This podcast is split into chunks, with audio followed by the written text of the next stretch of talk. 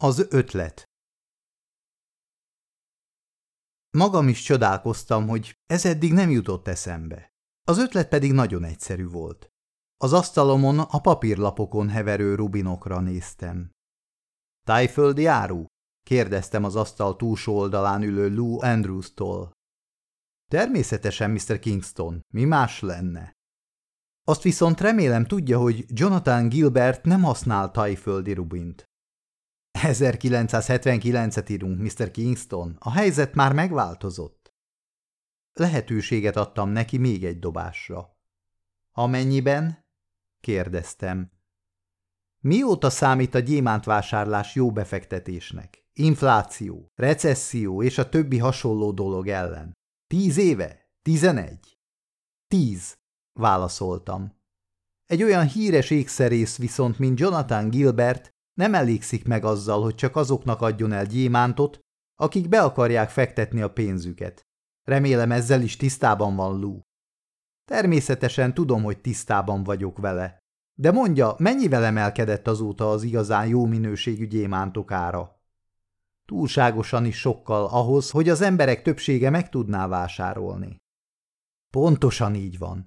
A hozzám hasonló kereskedők mennyiért adják magának a három legfelsőbb kategóriába tartozó gyémántnak karátját? Megmondom. Még ha ezt nálam is jobban tudja. 14 és 40 ezer dollár között. Mondta, s közben számító pillantással méregetett. Ezek szerint tehát a rangsorban melyik a legértékesebb drága kő? Legyen szó akár ékszerről, akár befektetésről. Mi válthatja fel a gyémántot legalábbis addig, amíg Dibirsz olyan magasra tornázza az árakat, a nagy köveket kivonja a forgalomból? A Rubin, válaszoltam, és egyetértően bólogattam. Megint igaza van. A Rubin. A tájföldi Rubin. Tagadóan ráztam meg a fejem. Nem a tájföldi, mondtam. A burmai. A burmai? A burmai Rubinnak kaput. Ezt maga is pontosan tudja. A rubin termelés valahol a semmi és a nulla között van azóta, hogy Burma a hatvanas években elszigetelődött. Mint az exkluzív Jonathan Gilbert ékszerész cég londoni, párizsi, New Yorki és riói felvásárlója, természetesen ezzel is tisztában voltam. Mindenki tudja, hogy a legjobb rubin a burmai, mondtam ennek ellenére. A szín, a kövek tüze, minden. Legenda az egész, jelentette ki Lou Andrews.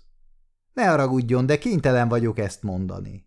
Ugyanúgy, mint ahogy az is, hogy a kasmíri zafírok szebbek a cejloniaknál, a kolumbiai smaragdok hasonló kategóriájú zairei smaragdoknál. Legenda az egész. Persze, hogy az, mondtam, s őszintén szórakoztatott a dolog. Kereskedelmileg viszont, folytattam, mégis ez az igazság.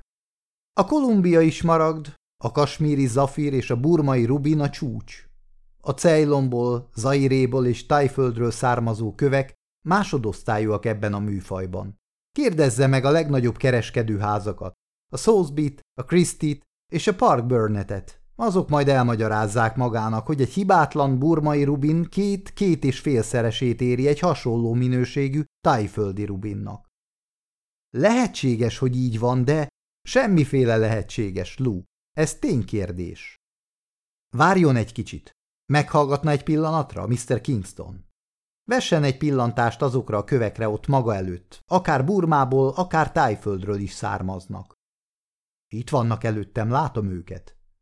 Rendben van. Ezek a drága kövek tíz vagy húszszor olcsóbbak, mintha gyémántok lennének. Olyan drága kövek, amelyeket meg tudnak vásárolni azok is, akik kisebb pénzt tudnak csak befektetni. És ráadásul ezek olyan drága kövek, melyek negyvenszer ritkábbak, mint a gyémántok. Negyvenszer?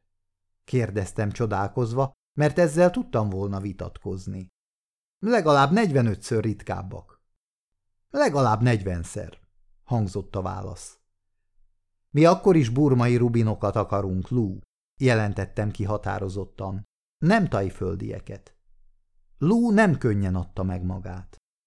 Nézzen szembe a tényekkel, Mr. Kingston. Tajföld a Rubin csiszoló korongok legutolsó forrása. Az egyetlen forrás.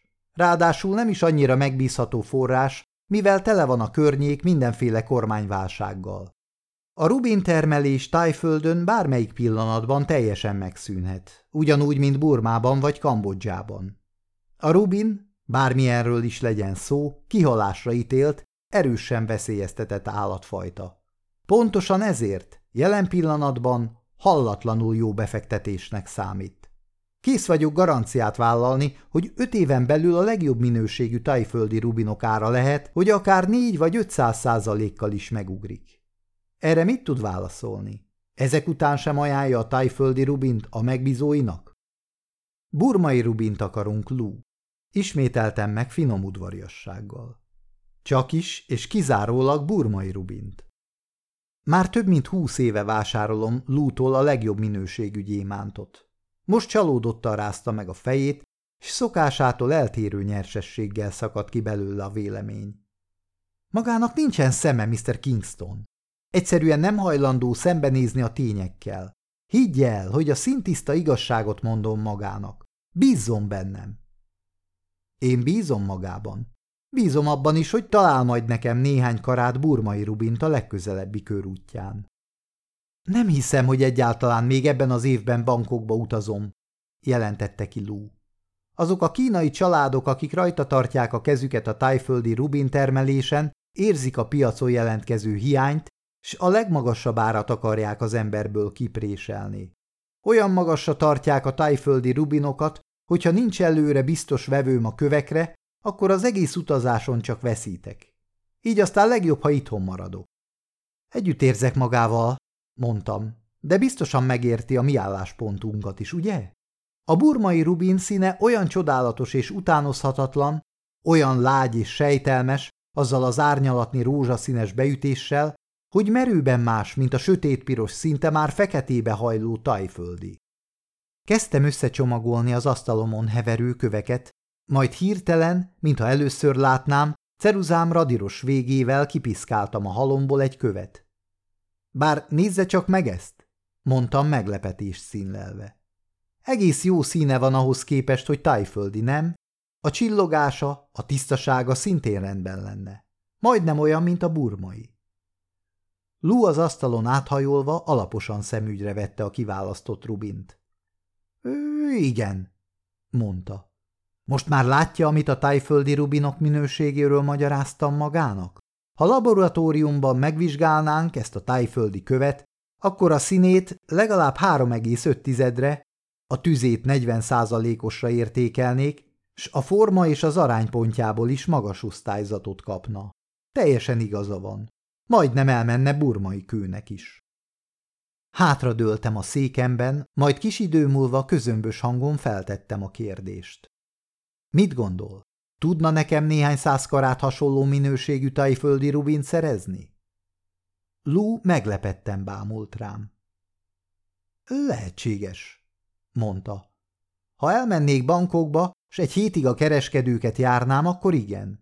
Mondtam viszont, hogy nem megyek sehová, itthon maradok. Gondolja meg a dolgot, mondtam csendesen. Utazzon csak el. Elgondolkodva nézett rám. És vegyek néhány ehhez hasonló követ? kérdezte. Igen. Színben, tűzben, intenzitásban, tisztaságban, kidolgozásban a lehető legközelebb legyenek a burmai kövekhez. Jonathan Gilbert számára? Ki másnak? De hiszen éppen most mondta, hogy burmai köveken kívül nem hajlandó semmi mást megvenni. Úgy veszem meg magától, mint burmai köveket. Mosolyogtam rá mintha a megértés szikráit fedeztem volna fel Lú tekintetében. Most rajtam volt a kis előadás sora. Figyeljen ide, Lú! Kezdtem. Hagyjuk abba egymás macerálását. Pontosan olyan jól tudom én is, mint maga, hogy a drága kőüzletben mennyit számít a születési hely legendája. A forrás mindent meghatároz. A származás számít, ugyanúgy, mint a műkereskedelemben. Magának igazolnia sem kell, hogy a rubinok Burmából érkeztek. Ha csak annyit mond nekem, hogy maga azt gondolja, s ha egy olyan tekintélyes, elismert kereskedő, mint maga ezt mondja, akkor én már azt mondom Jonathan Gilbertnek, hogy ezek a kövek valóban burmaiak. Annak az árnak két és félszereséért tudom akkor magától megvenni, mint amennyit a cégem kiengedne fizetni a tájföldi kövekért. Lou nagyot nézett, zsebkendőt húzott elő, s letörölte a felső ajka fölött megjelenő izzadságcseppeket. – Mr. Kingston? – kezdte. – Maga arra gondol, amire én gondolok, hogy maga gondol? – Pontosan – válaszoltam. Maga megveszi a köveket bankokban a tájföldi rubinok szokásos árán. Eladja rajtam keresztül Jonathan Gilbertnek, burmai rubin árán, s a két ár közötti különbségen megosztozunk. Szünetet tartottam, hagytam időt a hallottak megemésztésére. Természetesen, folytattam, ez nem a legbecsületesebb eljárás a cégemmel szemben, de az üzleten ők sem fognak veszíteni. Akik drága kövekbe fektetik a pénzüket, vajmi keveset, vagy egyáltalán semmit sem értenek a kövek minőségéhez.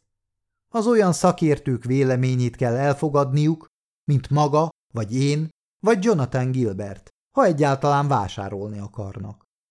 Tehát burmai köveket vesznek a megfelelő áron. A Jonathan Gilbert cég nem veszít a dolgon semmit. Mi viszont, maga meg én, egy egész kis vagyont szedhetünk össze vele. Lou már a homlokáról törölgette az izzadságcseppeket. – Mr. Kingston? – kezdte olyan hangvétellel, mint akiben éppen most dőlt össze egy egész világ. Maga teljesen megdöbbent az ajánlatával. Maga éppen most győzött meg a tájföldi rubinok értékéről, mondtam. Éppen most akarta garantálni, hogy az áruk hamarosan ugrásszerűen megemelkedik. Folytattam, s tovább csomagoltam a köveket. Tehát ezek után mi a véleménye a dologról, Lou? Ha tisztességtelennek érzi, akkor mindketten elfelejtjük, hogy valaha is említettem az egészet. Rendben van? Kérdeztem, s átadtam neki a becsomagolt köveket. Lou felállt a székről, hanyagul zsebre vágta a kis csomagot. Visszafelé menet csinálok egy kis kitérőt, s foglalok helyet a bankok járatra, mondta búcsúzóul.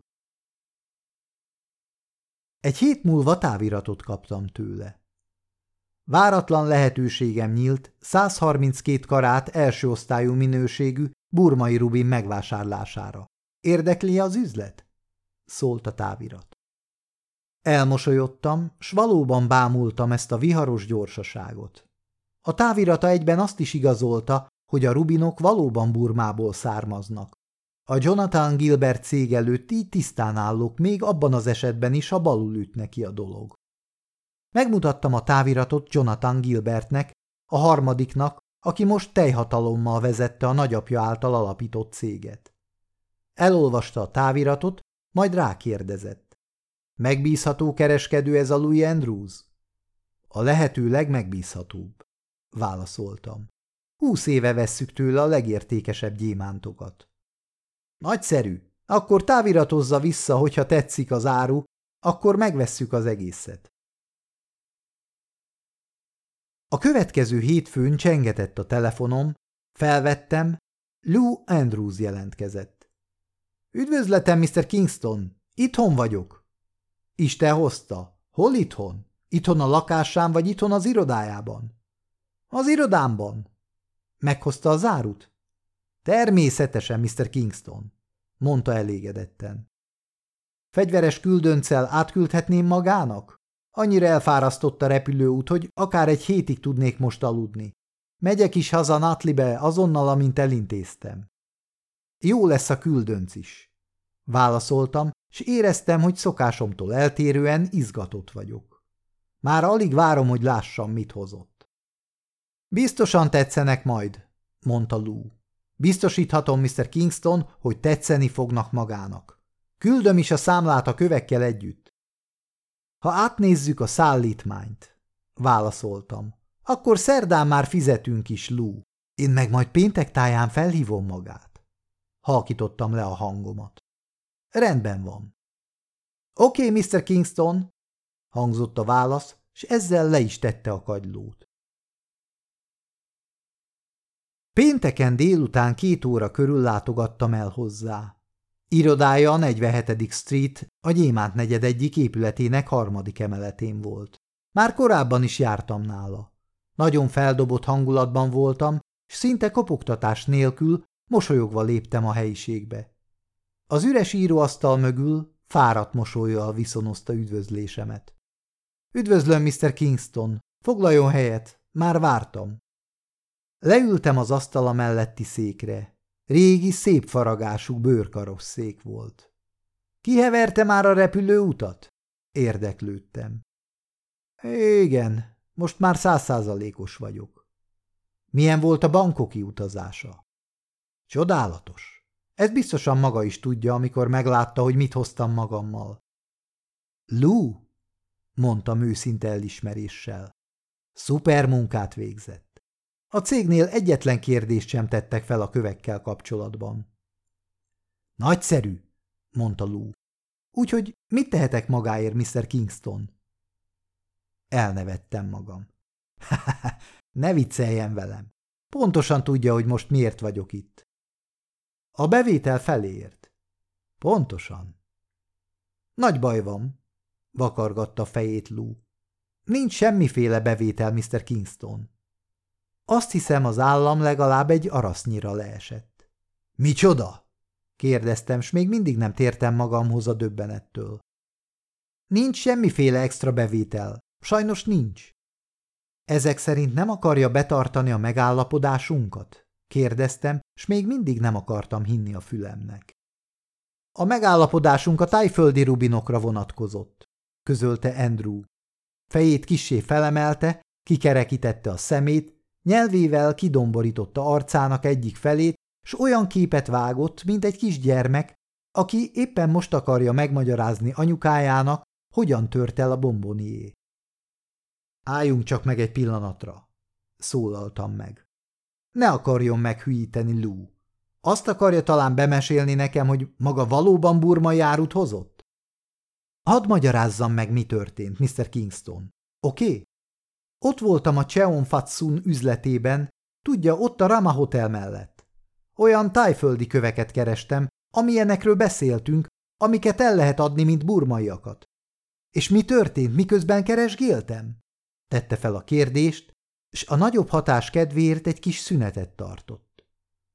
Nos, az történt, hogy egy kambodzsai menekült téved be az utcáról. Az egész ember nem volt több 35 kilónál. Hülye szalmakalapot és azokat a szokásos fekete rongyokat viselte. Olyan bűzt árasztott maga körül, mint aki legalább három éve nem fürdött, és ez nagyon valószínű, hogy így is volt. Hagyja a francba, Lú! Vágtam közbe. Ne hazudozzon nekem itt össze-vissza. Ki hazudozik? kérdezte Lú sértődés nélkül, majd folytatta. Szóval a fickó előhúzott a rongyai közül egy zsíros bőrzacskót, s az zacskóban 132 karát valódi burmai rubin volt Mr. Kingston. A fickó ide-oda rakosgatta a zacskót, s elmesélte Fatsunnak, hogy 1971-ben szökött meg Burmából, s magával hozta az egyik ottani bánya csekéke kis termését. Állítása szerint a bánya a bácsikájáé volt. Egy türelmetlen mozdulattal elhallgattattam Lú szóáradatát. A történet, amit előadott, nevetséges kitaláció volt. Nyolc éven keresztül csavarogni Kambodzsában ezekkel a rubinokkal a vietnámi háború idején? Maga be akar palizni, jelentettem ki. Nem volt ott semmiféle kambodzsai menekült, és semmiféle valódi burmai rubin. Nem így. De így! vigyorgott rám Lú. Történetnek viszont minden esetre jó, nem igaz? Egyszer maga is felhasználhatja, Mr. Kingston, ha meg akarja magyarázni, hogy egy olyan tapasztalt kereskedő, mint én, és egy olyan tapasztalt szakértő, mint maga, hogyan téveszthette össze a Jonathan Gilbert cégnek hozott tájföldi rubinokat az igazi burmai kövekkel. Bankokban Cheung Fatsun akár meg is erősítheti a történetét. Borzalmas történet, válaszoltam, de ne is törődjön vele. Egy pillanatra még arra gondoltam, hogy maga ki akar csalni belőlem 160 ezer dollárt. 160 ezret? kérdezte csodálkozva Lou. Hát ez meg hogy jött ennyire ki? Hogy számoltam ki? A megállapodásunk alapján. Kétszeresét számlázta annak az összegnek, amibe a tájföldi rubin kerül. 640 ezerről érkezett a papírja. Ezek szerint a felét, tehát 320 ezret kell kétfelé elosztanunk. Egyszerű matematika. Én másképpen számolok, Mr. Kingston, mondta végül. Másképpen? Hogyan? Én úgy számolom, hogy mivel a teljes munkát én végeztem el, és én vállaltam a teljes kockázatot, tehát a teljes profit is engem illet. Az egész 320 ezer dollár? Mereztettem rá a szemem. Meg van őrülve, Lou. Ezt nem teheti. Miért ne tehetném? Ki gátolhatna meg ebben? Maga minden esetre nem Mr. Kingston.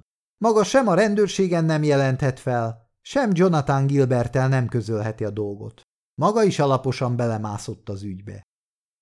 Egyáltalán nem vagyok erőszakos természetű ember, de nagyon közel álltam ahhoz, hogy kezet emeljek Lou Andrewsra. De hiszen az egész az én ötletem volt, ordítottam rá. Lou önelégülten bólogatott. Nagyszerű ötlet volt, meg kell adni Mr. Kingston. Egyike a legjobbaknak. Soha nem lehetek elég hálás érte. Magának viszont ezúttal meg kell elégedni a köszönettel. Ide figyeljen maga szemétláda! sziszegtem dühösen. Ha egyetlen szót szólok, akkor egyetlen karátot sem fog soha többé senkinek eladni ezen a piacon. Pillanatok alatt örökre tönkre tudom tenni üzletileg. Ez így van, pontosan így, mondta Lou. De én már kiléptem az üzleti életből, Mr. Kingston, folytatta, és egy széles mozdulattal végig simította az üres íróasztalt. Már évek óta szerettem volna kilépni ebből a rohadt taposómalomból. Most már megtehetem. Mostantól kezdve Mr. Kingston, közölte fáradt mosolyjal, új partner után kell néznie ebben a szép szakmában.